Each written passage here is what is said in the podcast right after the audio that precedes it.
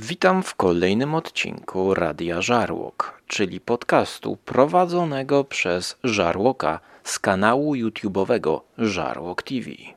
W dzisiejszym odcinku porozmawiamy z recepturką, czyli z duetem wytwarzającym własnymi rękoma w domowym zaciszu w swoim piekarniku granole.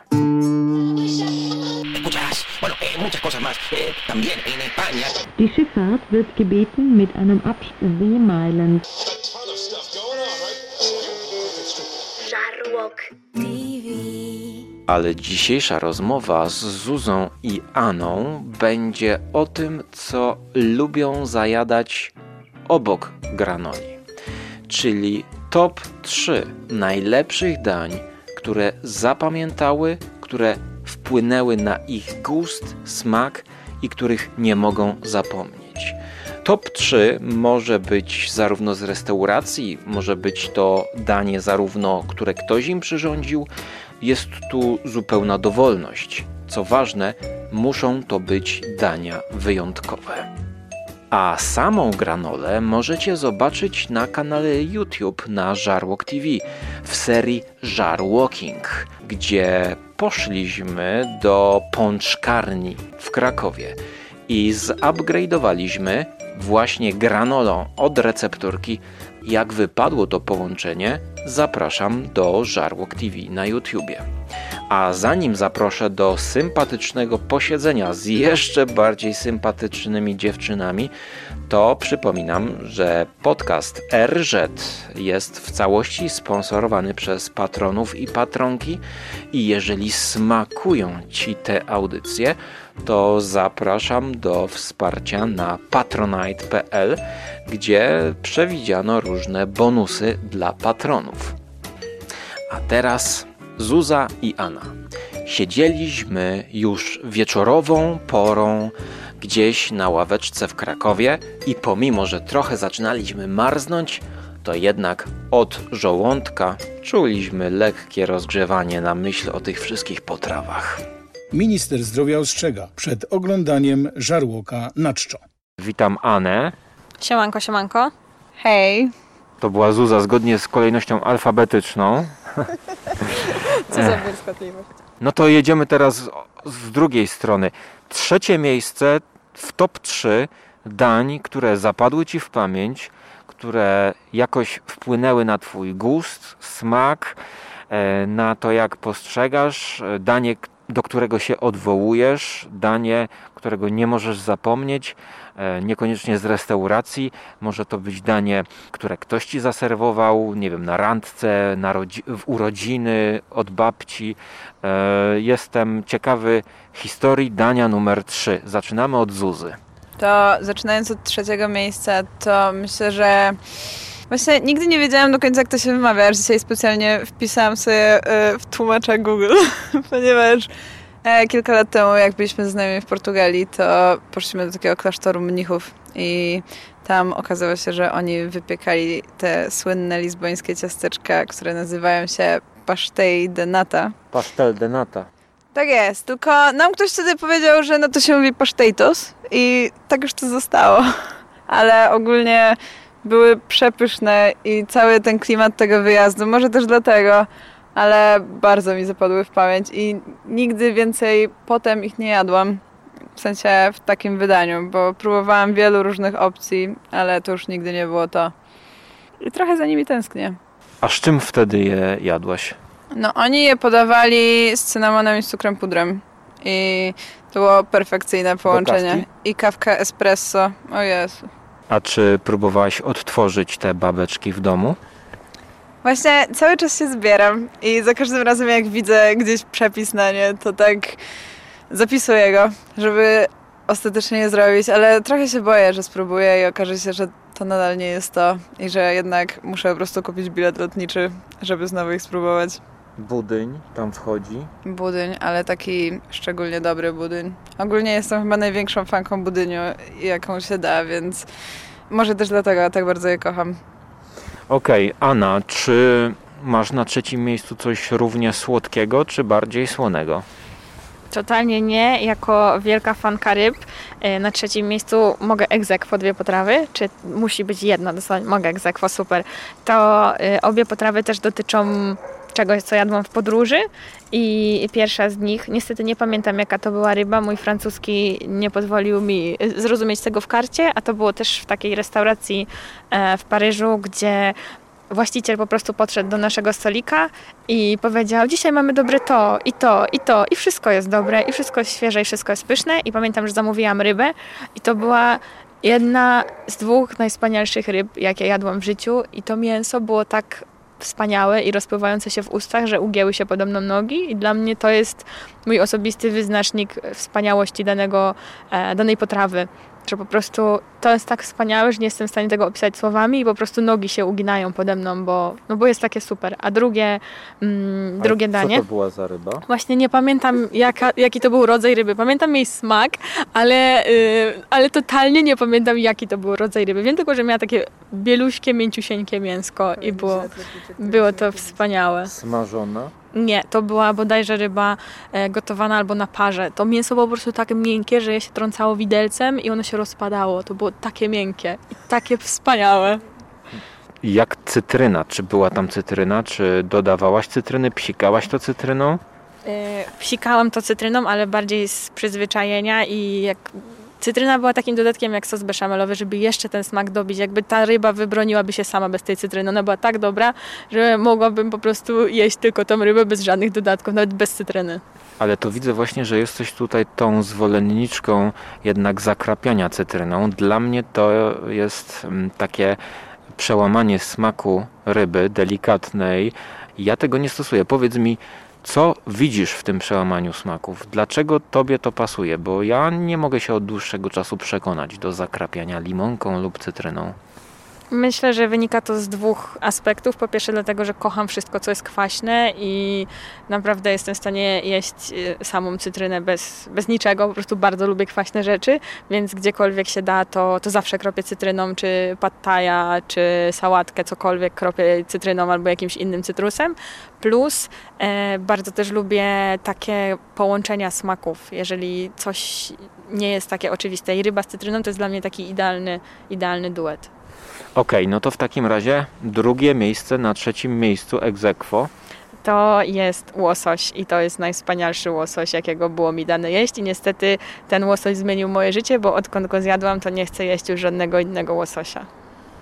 No to ja nie wiem, czy możemy to zaliczyć, bo to, bo aż, te, bo czy to, czy to jest pozytywne, skoro wiesz, e, łosoś, który zablokował ci możliwość jedzenia innych łososi, To znaczy jakby ja jem łososie i bardzo je nadal lubię, ale wiem, że ten łosoś, który jadłam e, bodajże 6 lat temu, on jest, stoi na takim piedestale, że żaden łosoś, którego zjem teraz, nie jest w stanie mu dorównać. to poproszę o jakieś szczegóły. To był łosoś e, jedzony w restauracji w Bergen w Norwegii. To był taki świeżo poławiany łosoś. A no tak, tam ta wszystkie rybne potrawy z Norwegii mają bardzo dużą e, jakość, bo to jest wszystko świeże.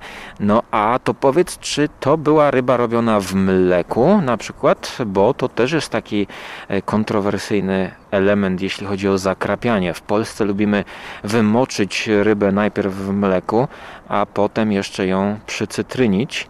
Wydaje mi się, że to jest trochę takie oszukiwanie smaku i jakby trochę takie tonowanie go. Natomiast nie jestem w stanie powiedzieć, czy ta ryba była moczona w mleku. Nie było, z tego co pamiętam, nie było to wyszczególnione w menu. No ale to konkretne ryby się robi w mleku. Tylko śledzia się w Polsce moczy w mleku. Tylko śledzia nie, ja jadłem łososia w mleku. Oj, to jakieś, ja nie wiem, łosoś to nie polska ryba, to też śledzik w mleku. no, a ja nie mówię, że to była- specjalnego powodu, żeby nie śmierdział. Aha, czyli to śledzie są po to, żeby nie śmierdziały. No tak, po to się je moczy w mleku. Też się czasami Ale to- octem, żeby zmiękły. Ale dlaczego y, zakładamy, że śledź śmierdzi? No, jest rybą. A, Okej. To może moja mama, dlatego że nie lubi ryb, właśnie nawet łososia moczy w leku. Wydaje mi się, że często właśnie w Polsce po to się moczy w tym mleku. W sensie dla mnie rzeczywiście akurat śledź powinien być i jest lepszy, jeśli doda się trochę mleka. Jakby nie traci aromatu ryby i śledzia samego w sobie, ale traci ten taki, tego mułu i takiego śmierdzącego morza. To była jakaś taka nadmorska karczma, budka czy restauracja? To jest ogólnie długa historia, ale postaram się ją skrócić. To była e, restauracja zaraz w sumie tak naprawdę przy lotnisku. E, tylko była to bardzo dobra mm, jakby miejscówka, żeby się zatrzymać. My byliśmy też na takim wyjeździe objazdowym i to był nasz taki pierwszy przystanek. Przyleciliśmy wieczorem do Norwegii e, i mieliśmy w ogóle nie mieć tam żadnego posiłku. Nie było to przewidziane jakby w naszej wycieczce i nagle się okazało, że, że była jakaś promocja czy coś i, i że jednak z jakiegoś tam powodu mamy tą kolację i, mm, i to była po prostu jakby restauracja w hotelu. To, to nie była jakaś, jakaś karczma nadmorska, absolutnie nie. A jak inne ryby, które wtedy jadłaś w Norwegii, czy jak miały się do tego? Czy to był równie wysoki poziom? To znaczy, wydaje mi się, że te parę lat temu nie byłam aż taką wielką fanką ryb, natomiast pamiętam, że jedliśmy też na pewno podczas tego wyjazdu halibuta i nie był to jakby strzał w dziesiątkę, tak jak z tym łososiem. Jedliśmy też jakieś inne ryby, jedliśmy jakieś inne specjały typu mięso z renifera albo z łosia e, i, i jakby nic nie dorównywało temu, temu łososiowi, którego zjedliśmy ten pierwszy wieczór w Norwegii. I na którym miejscu w Twoim zestawieniu byłoby to mięso renifera? Mięso renifera traktuję trochę bardziej jako ciekawostkę. Nie jest to coś takiego, co wydaje mi się, że można jeść codziennie. To jest po prostu coś takiego, okej, zjadłam, spróbowałam, wystarczy.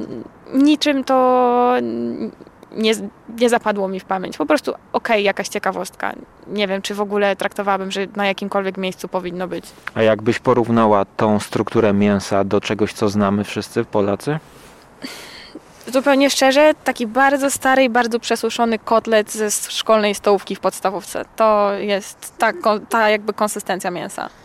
Okej, no dobrze, no to w takim razie przejdźmy już do bezpieczniejszego miejsca drugiego, które powinno być jeszcze pyszniejsze. E, Zuza, co u Ciebie na miejscu drugim? No właśnie tak długo się zastanawiałam nad tym drugim miejscem, bo to jednak już takie bardzo zaszczytne. Ja ostatecznie zdecydowałam się na pizzę z gruszką i z gorgonzolą. Pizza jakby zawsze była taką największą moją miłością i tak jak sobie myślałam, to jest to ostatecznie taka rzecz, którą mogłabym jeść codziennie. No, pierwszy raz próbowałam pizzę z gruszką, w sumie takiej, że rzeczywiście zapadła mi w pamięć. Była dobra tutaj w Krakowie, e, w Międzymiastowej. I od tego czasu moja miłość zapłonęła takim bardzo jasnym płomieniem. Tamta gruszka była tak specyficznie przygotowywana. Ona była podawana osobno w takim słoiczku i ona była marynowana. I była po prostu idealnie zrobiona. Jakby samo ciasto na pizzę było też tam bardzo dobre, co no też jakby nie wszędzie, bo trzeba rzeczywiście trafić na pizzerię, gdzie potrafią zrobić dobre ciasto na pizzę. Ale no tu rzeczywiście te dodatki bardzo wygrały tą pizzę. Ale to powiem Ci, że no jestem e, zaciekawiony, bo pizza z gruszką i gorgonzolą, no to jest taki klasyczek. A tutaj słyszę o czymś rzeczywiście ciekawym, gdzie zaserwowano Ci gruszkę osobno. E, Jak to, jak to trzeba było dodawać i i jak ta gruszka była przypieczona, e, przyrumieniona, czy tylko zamarynowana? Nie, nie, ona była podawana w takim małym słoiczku i ona była tylko i wyłącznie marynowana i jakby według własnego uznania do nałożenia sobie, do rozłożenia na pizzę. Jakby w wielu różnych pizzeriach potem szukałam i bardzo często zamawiałam pizzę z gruszką i była w bardzo różnych formach. Była i pieczona od razu na pizzy, była też dodawana na surowo. To kiedyś pamiętam gdzieś w Budapeszcie jadłam z surową gruszką i to się w ogóle kompletnie nie umywało. Ta marynowana rzeczywiście była wyjątkowa. Pieczona też jest dobra, ale takiej jak ta na pewno nigdzie indziej nie próbowałam. A czy pamiętasz smak tej gruszki? Czy to zmierzało w stronę słodyczy, w stronę kwaśności? Jak ta gruszka kontrastowała i działała z całą pizzą? No właśnie, ona trochę tworzyła taki kontrast, ponieważ no normalnie gruszka to jest bardzo słodki owoc i raczej często wiele osób jej nie lubi, bo jest raczej taka mdła, tak tu ona nadawała taki idealny smak, ponieważ marynowana jednak no nie jest aż do końca taka słodka i robi taki, nadaje taki bardzo wyrazisty charakter tej pizzy. A skoro jesteśmy przy gruszkach, to co możesz mi powiedzieć o tak zwanych karmelizowanych gruszkach? Bo ja jestem często bardzo zły, kiedy zamawiam burgera z karmelizowaną gruszką, która to gruszka okazuje się być gruszką nieskarmelizowaną, czyli gruszką na przykład podgrzaną na płycie, która mm, no, jest cały czas gruszką nieskarmelizowaną. Rzeczywiście ciężko jest spotkać dobre. Ja na przykład osobiście, jeśli już używam karmelizowanych gruszek i robię je, to najczęściej robię taką tartę z, z takim kremem migdałowym i z karmelizowanymi gruszkami. Po pizzy z gruszką to jest drugie perfekcyjne połączenie, które ona może stworzyć, bo też robi to idealnie. Czy jadłaś tą tartę z migdałami? Wydaje mi się, że nie miałam jeszcze tej przyjemności, aczkolwiek No, miałaś możliwe, to że.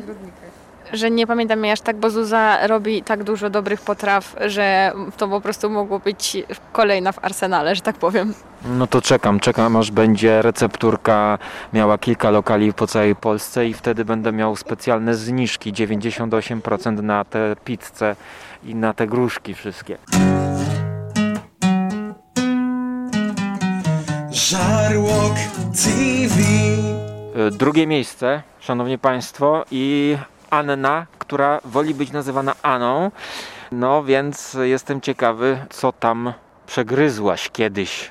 Teraz będzie na słodko. To jest ciasto, które śniło mi się po nocach e, i przez jakiś czas nie mogłam sobie y, przypomnieć, co to jest za ciasto. Serio, śnił mi się ten smak po nocach i po prostu wstawałam zła. Po pierwsze, że się obudziłam i nie mogłam tego spróbować, a po drugie, dlatego, że nie mogłam sobie przypomnieć, skąd ja znam e, po prostu ten smak czekoladowy.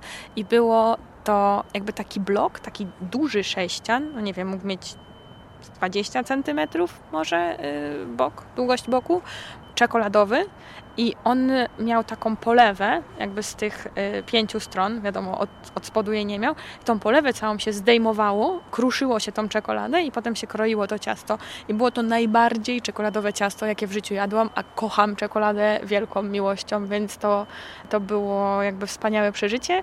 Mm, I dodatkowo jedliśmy to na, y, na wakacjach, podczas wakacji, kiedy świętowaliśmy imieniny, takie, takie śmieszne, taki mamy śmieszny zwyczaj w rodzinie, że, świętuje, że świętujemy e, imieniny, a że ja i moja mama i mój brat mamy imieniny w bardzo podobnym okresie, to właśnie to było ciasto, e, tort imieninowy. Ale to tak opisujesz właściwie, że ja nie wiem, czy to był sen, czy ty to naprawdę jadłaś. Naoczni świadkowie mogą potwierdzić, że, że było to ciasto jedzone e, i było to ciasto kupione jakby w takim małym, przytulnym lokalu, gdzie e, produkuje się po prostu czekoladę. I było tam mało ciast, raczej były czekoladki i był wspaniały napis, taki pamiętam, była taka fioletowa ściana i taki żółtawy, żółtawy szyld, gdzie było, że moje życie bez czekolady jest nic nie warte. No to bardzo skra skrajne, ten, skrajna filozofia, ale no jako żarłok ja potrafię to zrozumieć. E, Czyli właściwie to ciasto e, nie ma żadnej nazwy konkretnej, to jest takie ciasto, które e, samej tobie trudno jest sobie przypomnieć, tak? Cóż to było? Nie, nie jesteś w stanie już tego odtworzyć. Na pewno nie byłabym, myślę, w stanie zrobić takiego ciasta. To też niestety było prawie paręnaście lat temu. Zuza twierdzi, że mogłaby mi zrobić to ciasto. Myślę, że byłaby w stanie, ale niestety znowu trzeba by zakupić bilet lotniczy, bo też nie było to jedzone w Polsce. I tak mi się wydaje też trochę, że ym, niektóre rzeczy zyskują bardzo na wartości, jeżeli są jedzone gdzieś w podróży i cała ta otoczka tych wakacji i tego, że się przeżywa jakąś przygodę i dodatkowo są te doznania kulinarne, to jakby to gra. Jeżeli myślę, żeby tak y, zrobić y, kopiuj wklej to ciasto do Polski i byśmy je teraz tutaj zjedli, to mogłoby to nie być takie, takie samo przeżycie dla nas wszystkich. A czy Zuza potrafi taki trik, że idzie do knajpy, zamawia danie, zjada je i potem odtwarza jeden do jeden w domu?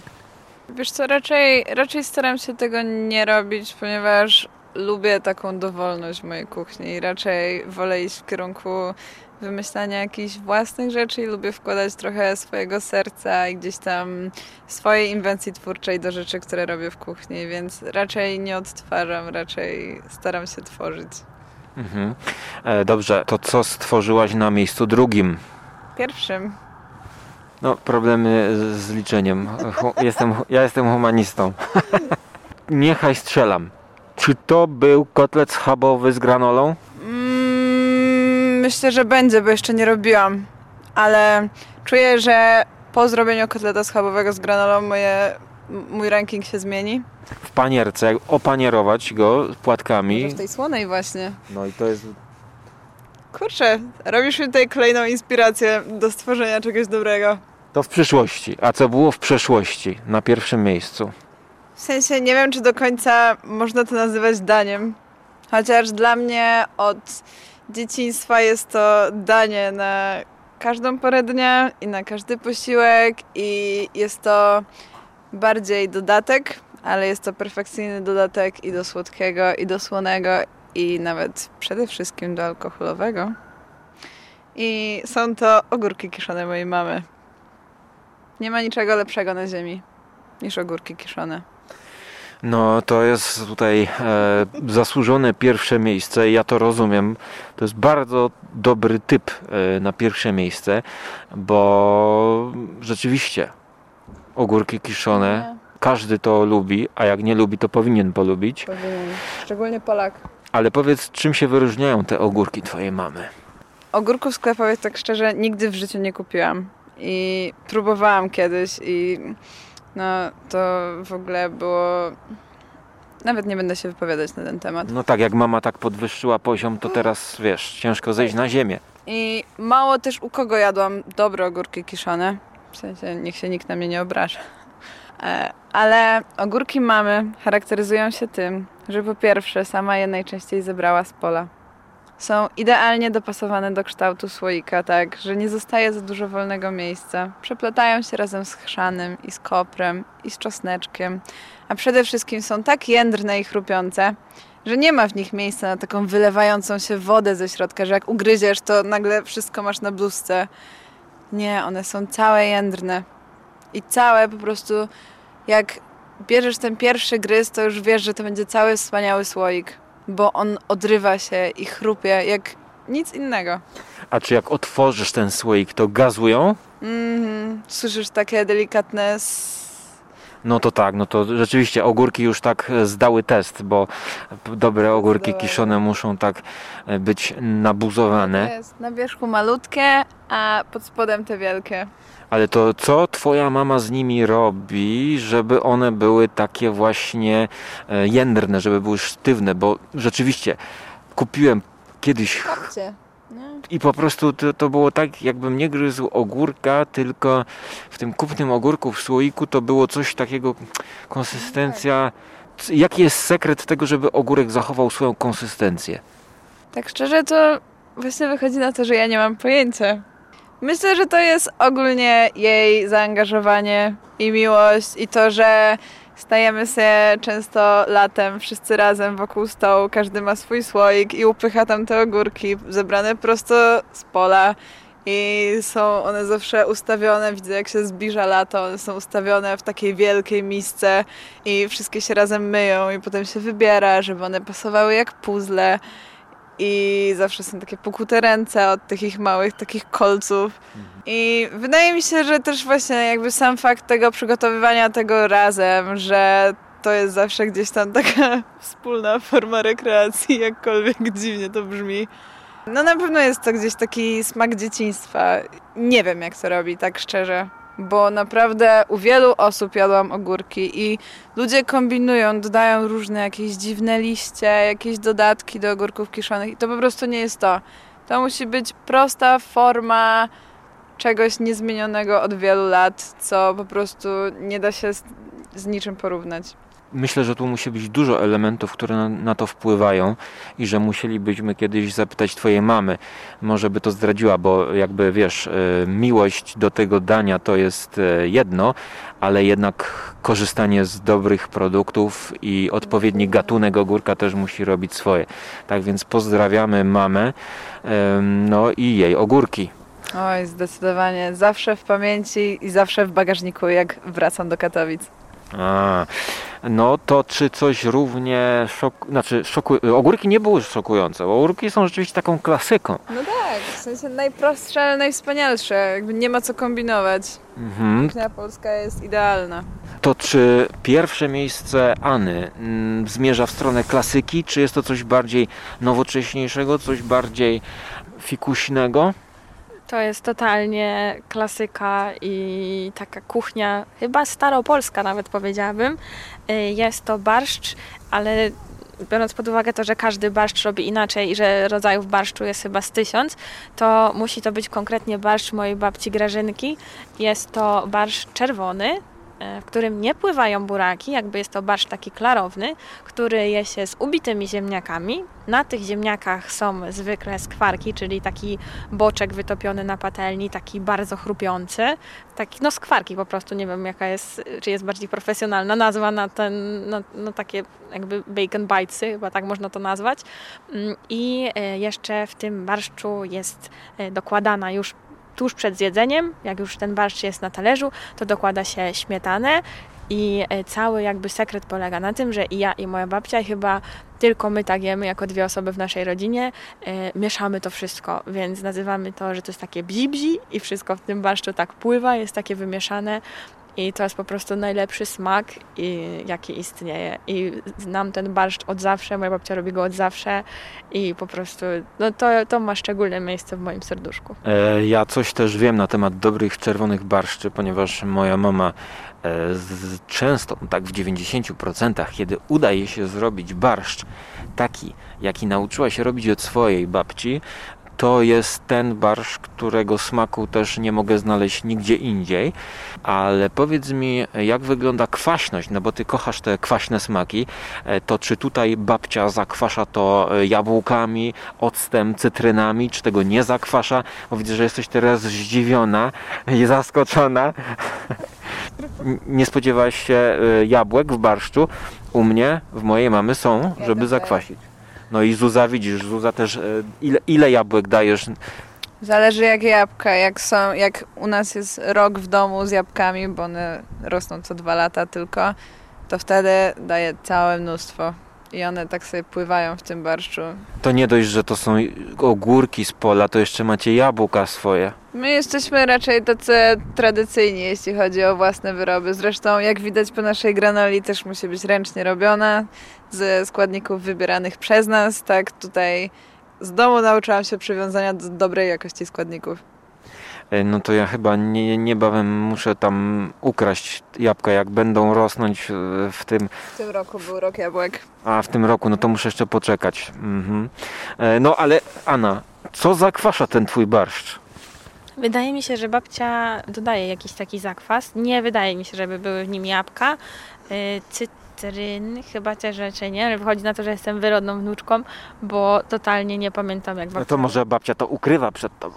Znaczy wydaje mi się, że jak jakby już zyskam szacunek babci na tyle, żeby się tym przepisem podzieliła, to to zrobi. Na razie jakby krok po kroczku y, ja się dzielę z nią jakimiś przepisami. Ostatnio sprzedałam jej przepis na y, ciasto, to się robi takie do góry nogami ananasowe i sałatkę ze śledziem i babcia już tak już patrzy na mnie tak przychylniej, więc myślę, że jeszcze trochę i po prostu y, zasłużę na ten zaszczyt poznania przepisu na, najple- na najlepszy barszcz na świecie. A co to za ciasto do góry nogami? Tarta tatę, czy inne jeszcze jakieś wariacje? Nie, nie, nie. To ta, tarta tatem jest jakby pięć razy cięższa do zrobienia niż to ciasto, o którym mówię. To jest takie banalne ciasto, do którego ja używam ananasa takiego świeżego. Można użyć ananasa takiego z puszki i zamiast w sumie e, wody i oleju do biszkopta dodaje się ten jakby syrop z ananasa z puszki i po prostu układa się ananasa e, na dole jakby formy, potem zalewa się tym biszkoptem, piecze się i potem się robi takie siup do góry nogami i jest ciastunio. Słuchaj, ale żeby nie było ci tak łatwo, to yy, babcia, ona wychowywała cię na tym barszczu. Ty znasz ten smak od dziecka.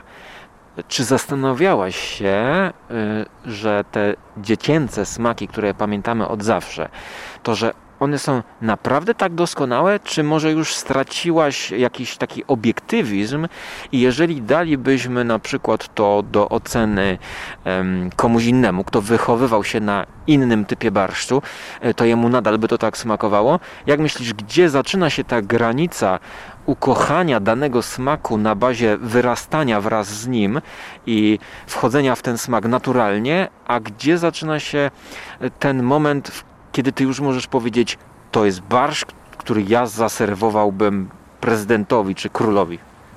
Znaczy, wydaje mi się, że akurat jeśli chodzi o ten barszcz, to jest to danie, no tak naprawdę wydaje mi się nie jakieś bardzo skomplikowane i to jest jakby dla mnie szczególne.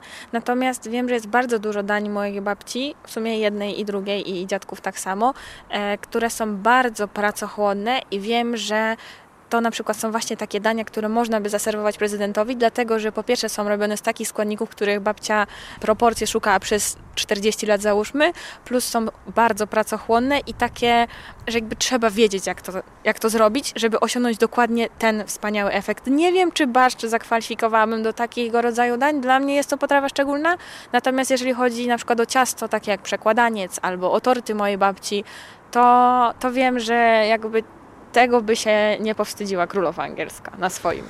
No to pozdrawiamy babcie. Oczywiście babcie są kochane i wkładają wiele miłości do e, swoich e, przepisów i, i do kuchni, którą gotują.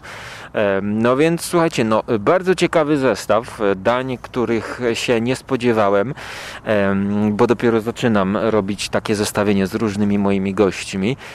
No i myślę, że ogórki i barszcz czerwony e, się jeszcze pojawią wśród innych. Mm, Mam nadzieję. A na zakończenie nasza recepturka, dwuosobowa recepturka.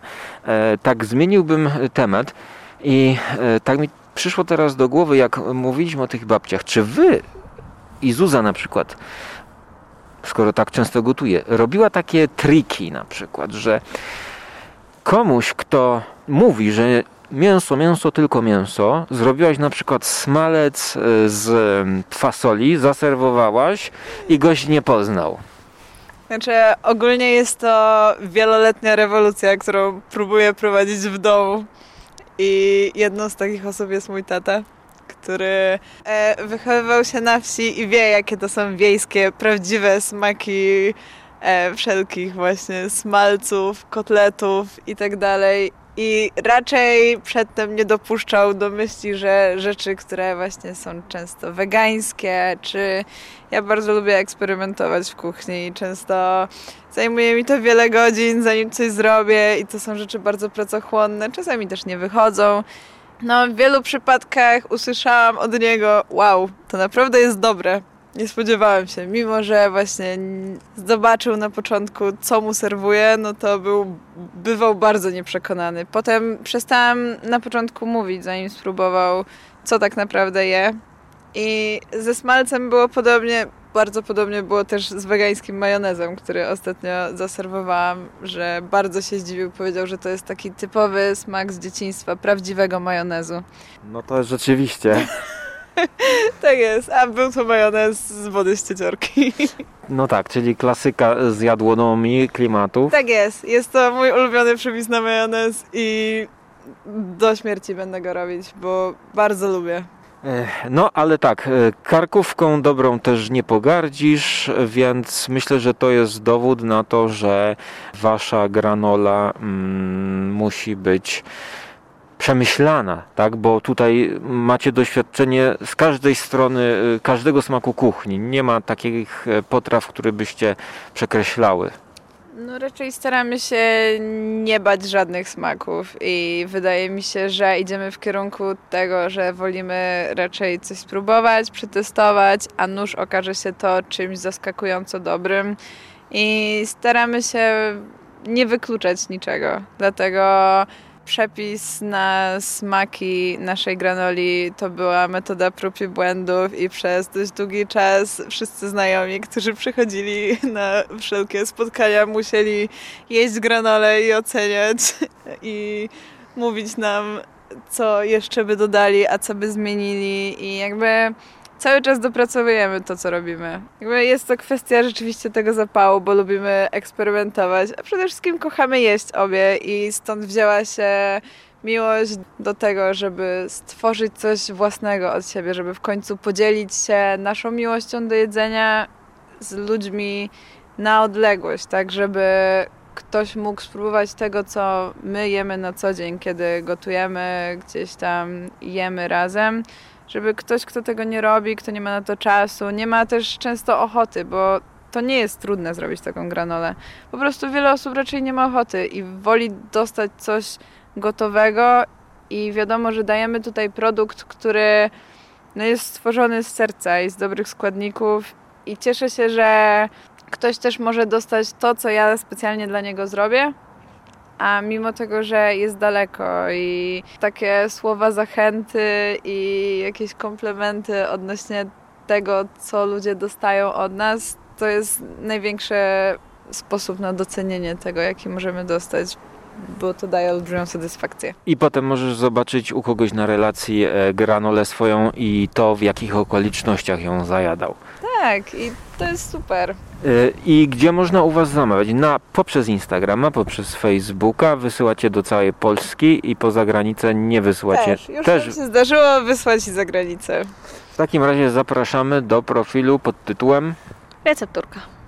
Y, Jeszcze taką oldschoolową drogą, jeżeli ktoś nie ma ani Facebooka, ani Instagrama, a na przykład ma maila, to można zawsze złożyć zamówienie przez recepturka.granola.gmail.com albo można też y, napisać po prostu do nas y, SMS-em albo zadzwonić na numer mój albo Zuzy. Albo jeżeli ktoś na ulicy Was znajdzie, to poprosić o granolę z kieszeni. I numer telefonu.